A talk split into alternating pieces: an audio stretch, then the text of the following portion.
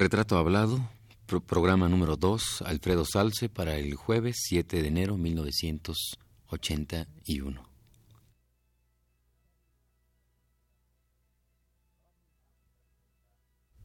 Radio UNAM presenta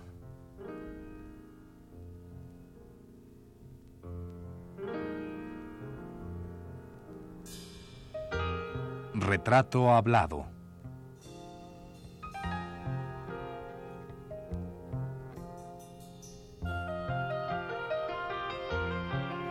Alfredo Salce. Un reportaje a cargo de Elvira García.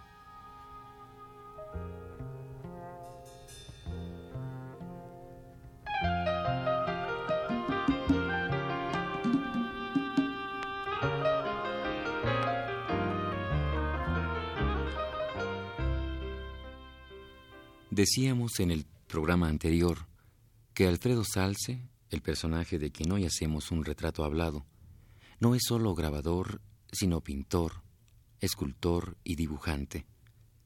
Sin embargo, por el hecho de haber participado en la formación de La Lear, Liga de Escritores y Artistas Revolucionarios, y fundamentalmente en la integración y lucha del taller de la gráfica popular, es que se identifica más a Salce con el grabado que con las otras disciplinas artísticas.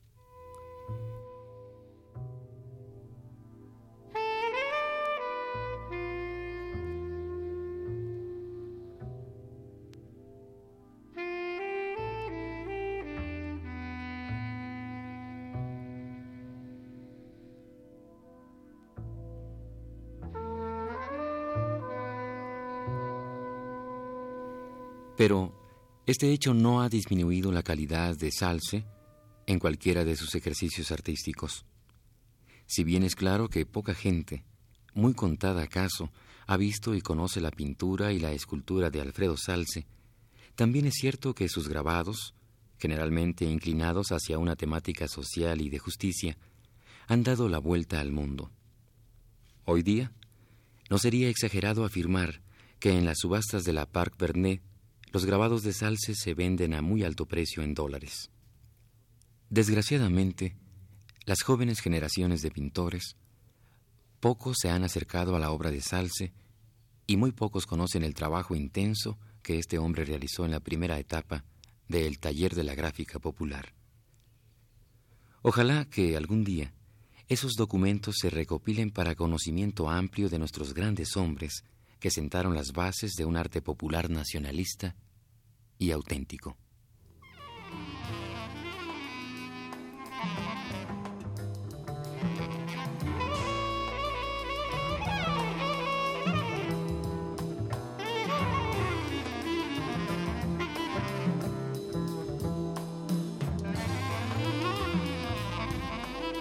Pero volvamos un poco hacia atrás en el recuento de la vida de Alfredo Salce.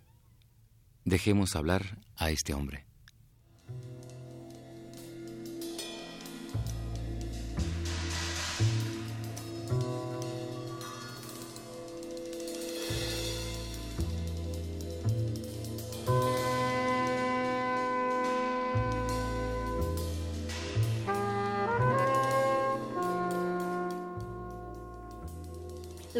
Comienza su camino haciendo litografías, Anel. No, no, pintando, y todo, nomás que este pues les gustaron mis cosas y publicaron eso. Sí. Sin embargo, usted se le considera muchísimo dentro de muchísima su, su influencia, su importancia, eh, no solo dentro de la pintura, sino dentro de la, de la cuestión del grabado y la litografía, ¿no? Sí, mire usted, es una cosa muy natural. Uno pinta un cuadro, bueno, es un cuadro hace uno una litografía y hace uno copias de esa litografía, para eso es, para la multireproducción.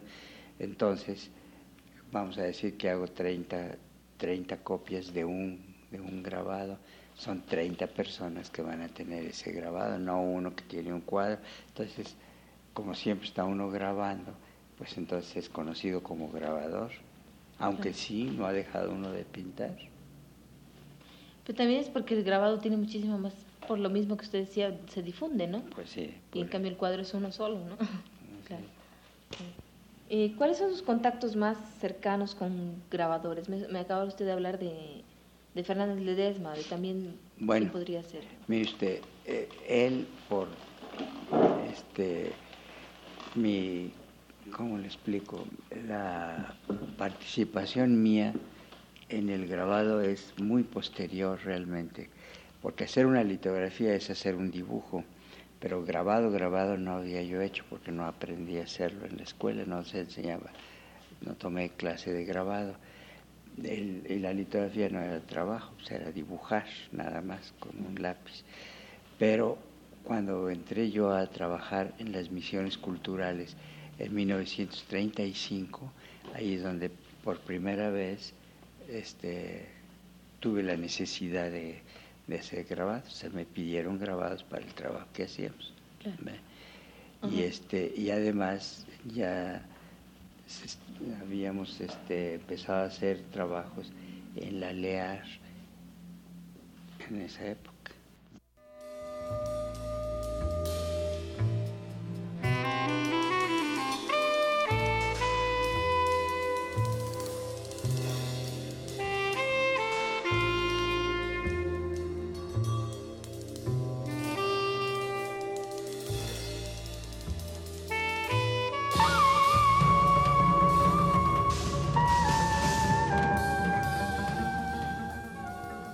Alfredo Salce hace sus ensayos artísticos cuando la obra de Diego Rivera, Clemente Orozco y Tamayo estaban por cimentarse, en proceso de aceptación del gran público imbuido por este espíritu nacionalista que encandilaba y arrastraba todos los ánimos. Salce también arranca con ese mismo impulso, pero buscando su propia dirección, su propio estilo.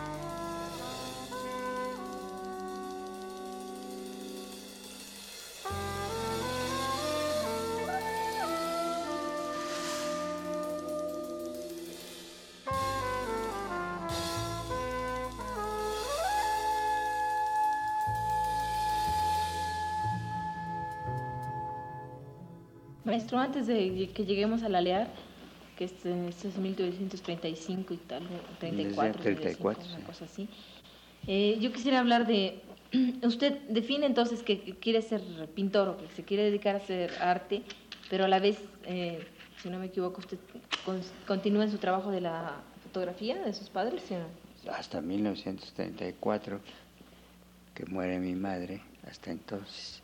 Entonces ya me fui yo a trabajar, este, daba yo clases en las escuelas primarias en 1930. Este, tuve mi primer trabajo en la Secretaría de Educación. Fui a fundar una escuela en, en Tasco, escuela de pintura y escultura. Y los plateros, grandes plateros que hay ahora, fueron mis alumnos, como Pineda y este, los Castillo, todos ellos fueron alumnos míos chiquillos, casi tan chicos como yo, estaba yo muy muchacho entonces. Claro. Bueno, maestro, y entonces usted me dice que a partir de 1924, que, que se inicia en la escuela y todo esto, empieza a descubrir todo ese México que, ya, que ya existía, ¿no? Todo este México Y empiezo a conectarme realmente con, con, el mundo artístico, ¿no? Ajá. ¿Y qué le parece a usted este México? Cuando lo descubre, si cuando lo empieza a descubrir así ya no, pues, Para mí en todos sentidos era maravilloso, primero personalmente, porque era lo que yo quería siempre hacer. Y además, este, era un momento, este, quizá no me daba yo tanta cuenta de lo importante que era como ahora, comparando, pero de todas maneras veía yo que ahí había vida fuera. Claro. Ya en su cuando pasa usted de, adolescente a, su primera juventud, mm, ¿siente ya una definición de su obra en sí? ¿Siente que, que, en el camino es la pintura? O? Pues sí, pues sobre todo que para mí, imagínese usted en 1900, este, ¿qué sería? No sé, no sé si 30 o 31, que, que publicaron ese artículo para mí era entrar por la puerta grande con un artículo de, de, de un, escritor tan conocido, tan buen escritor como, como Villarrutia, pues este, ya sentía yo que ya tenía yo definido mi, mi camino. ¿Se acuerda usted más o menos qué decía ese artículo que escribió Villarrutia? Bueno, no, y aunque me acordara no se lo decía, porque serían elogios naturalmente y eso no se los voy a decir. ¿En qué número de la revista sale? Parece que el número 34.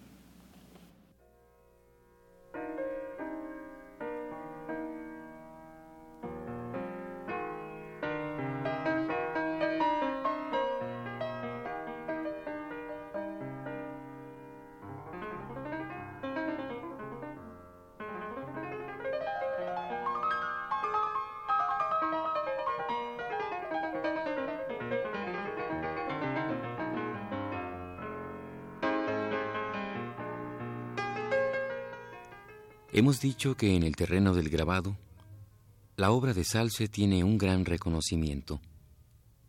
Pues bien, también como parte de este justo reconocimiento, habría que mencionar a otros hombres que, si no fueron propiamente pioneros, sí impulsaron definitivamente el arte del grabado en México. Estos hombres fueron, después de José Guadalupe Posada, el francés Jean Charlot y posteriormente a él, los mexicanos Francisco Díaz de León, Gabriel Fernández Ledesma y, desde luego, como consecuencia, Leopoldo Méndez, con quien habría de tomar sentido el ya mencionado taller de la gráfica popular.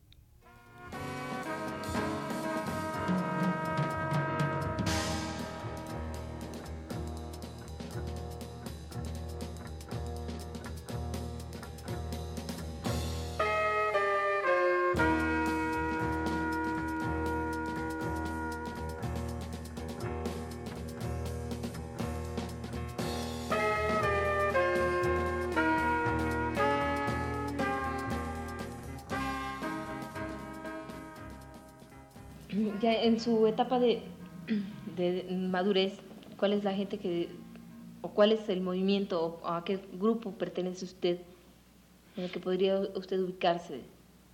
Bueno, mire usted, mm, es este Chávez Morado, Leopoldo Méndez, Pablo Higgins, este bueno, fui una gente que me ayudó mucho a mí a trabajar porque fue con él hice el primer, es decir, él me dio el primer muro, que fue este Juan O'Gorman, que habíamos sido compañeros en la, en la academia, porque estaban juntas las dos escuelas, la de pintura y la de arquitectura.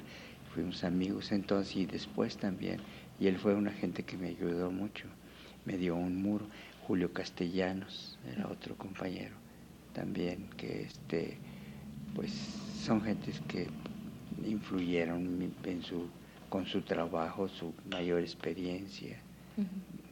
¿Y qué hizo usted con ese muro eh, o en este muro? Pues mire usted ya lo borraron. Esta es era una escuela de, este, para señoritas que estaba en la calle de Cuba. Eh, fue mi primer trabajo al fresco. ¿Qué tema era el Pues de trabajo, de, mujer, la mujer en el trabajo.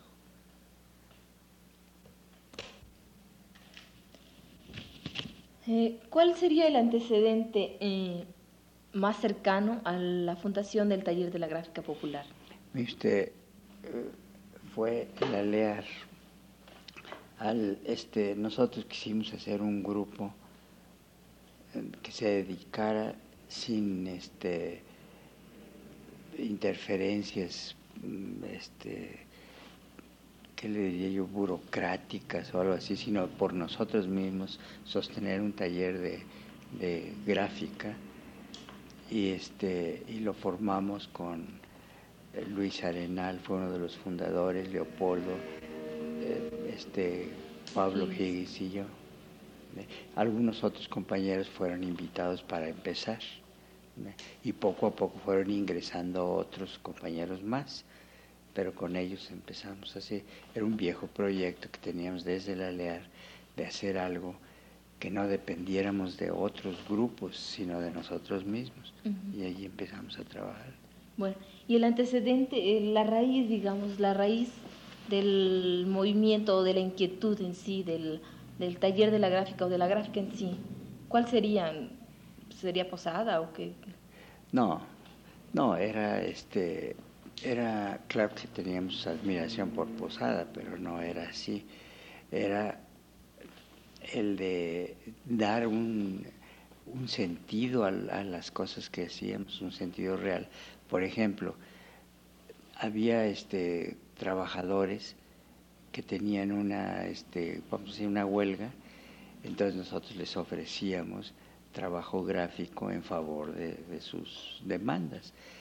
Luego, este, organizaciones culturales que daban conferencias, este, por ejemplo, hubo una serie de conferencias contra el nazismo y nosotros hicimos carteles para esas conferencias. Trabajamos con la Universidad Obrera también, hicimos calendarios para la con sentido social y político.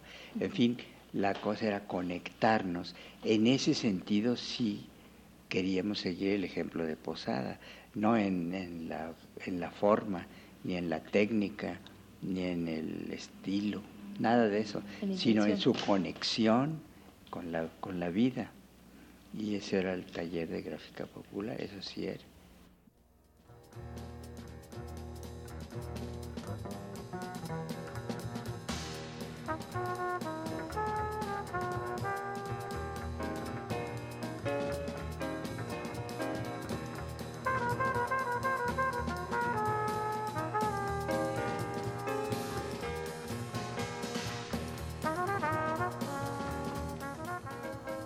Sobre el taller de la gráfica popular, sobre sus precursores y sobre el grabado en sí, todavía queda mucho por hablar. Dejemos pues hasta aquí nuestro programa y vayamos nuevamente hasta Alfredo Salce.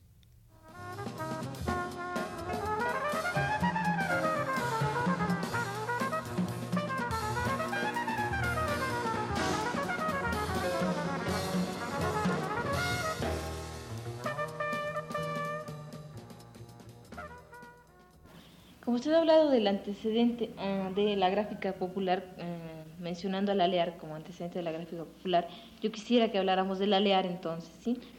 Eh, bueno, mm, mucha gente habla del Alear, de la fundación del Alear, de, que fueron un cinco, que fueron tres o que fueron ochenta los integrantes o fundadores reales. Yo quisiera que usted me dijera cómo nace el Alear y cuántas son las gentes que realmente integran. Bueno, es un poco difícil. Mire, la LEAR eran em, diferentes grupos, grupos de músicos, de pintores, de escritores y, dentro de eso de poesía, de, ciencia.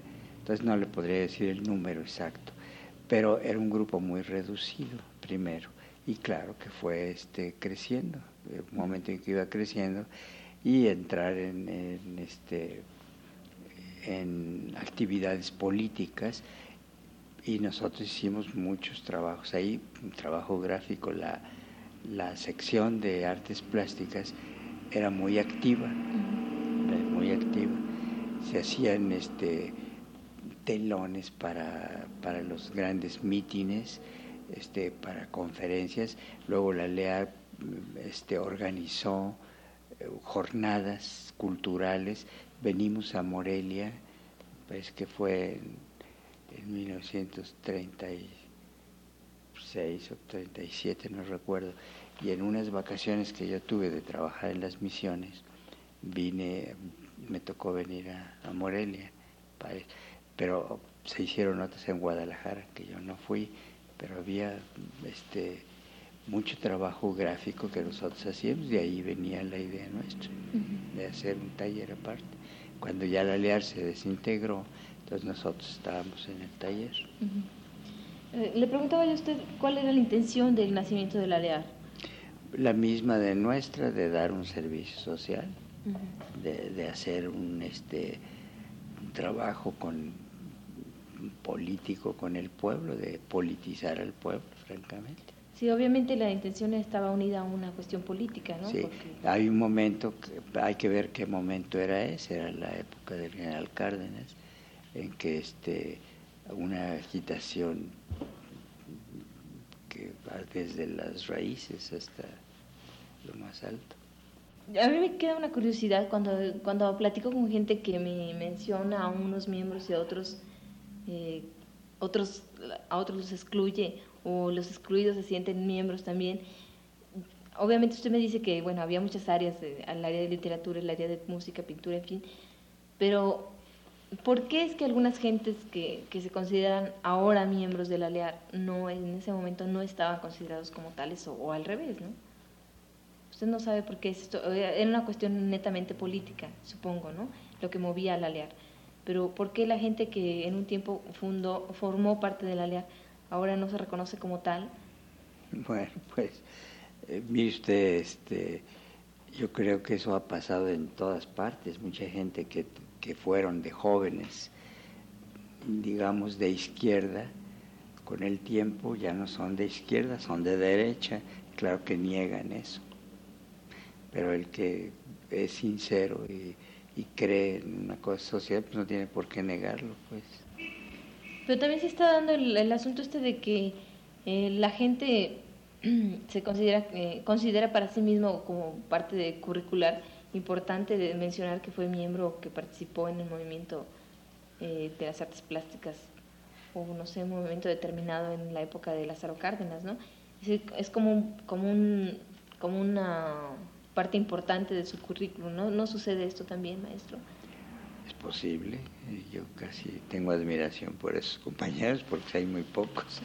Ya, ya casi todos no quieren pensar en eso. Estarán muy bien, ya no. Bueno, mire, este, había en cada sección activistas, por llamarles de alguna manera. Y yo no podría decirles de todos, yo sabría de, de los que trabajaban en nuestro departamento. Y recuerdo, claro, los miembros de otros por ejemplo, personalidades como estábamos hablando hace un momento, revueltas, este, Juan Marinelo, este, el doctor Beltrán en ciencias, Hermilo Abreu Gómez en literatura también, en fin, había muchos compañeros, pero este, no podría yo decirles de todos, estoy diciendo que el otro compañero Pavón Flores, el licenciado Pavón Flores, en fin, había mucha gente y de músicos también estaba este eh, Sandy, no, Chávez no, pero Sandy, Sandy Meneses. Y en fin. A Chávez se le incluye, yo lo he visto en algunos libros que Chávez también está pues dentro de los miembros. Bueno, había muchas gentes que probablemente aceptaban pertenecer, pero nunca se presentaban ahí ni iban a hacer trabajo básico. Era como hace rato le decía, ¿no? Como parte del currículum, decir que soy miembro de la LEAR, pero no trabajo activamente por ella, ¿no? Eh, que estaban de acuerdo, pero... pero... en realidad se requería que estuvieran trabajando, ¿no? Claro.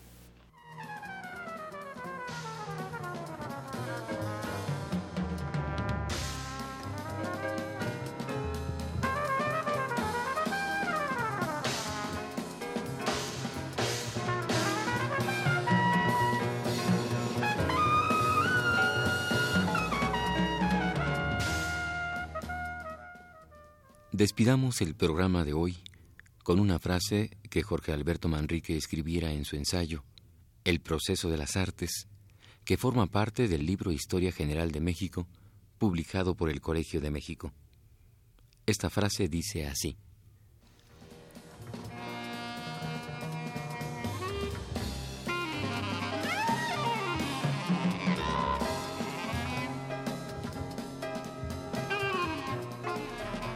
El grabado de Escuela Mexicana es un movimiento paralelo al de pintura con el mismo tipo de preocupaciones sociales y nacionales.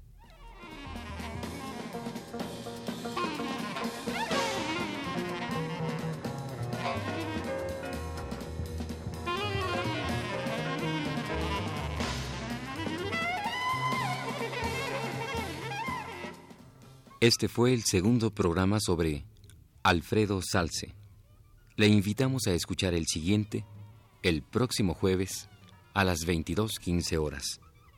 Gracias por su atención.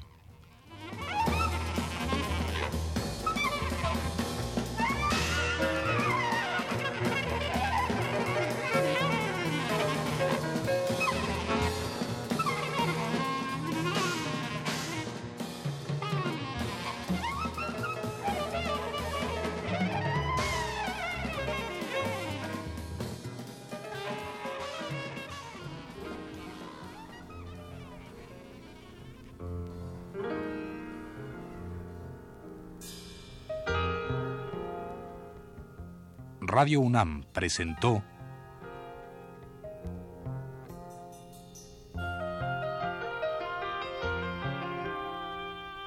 Retrato Hablado. Alfredo Salce.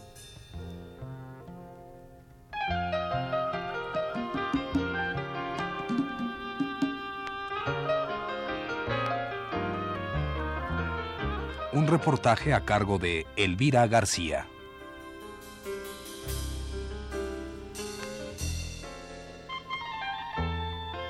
Conducción técnica de Héctor Robles, en la voz de Fernando Betancourt.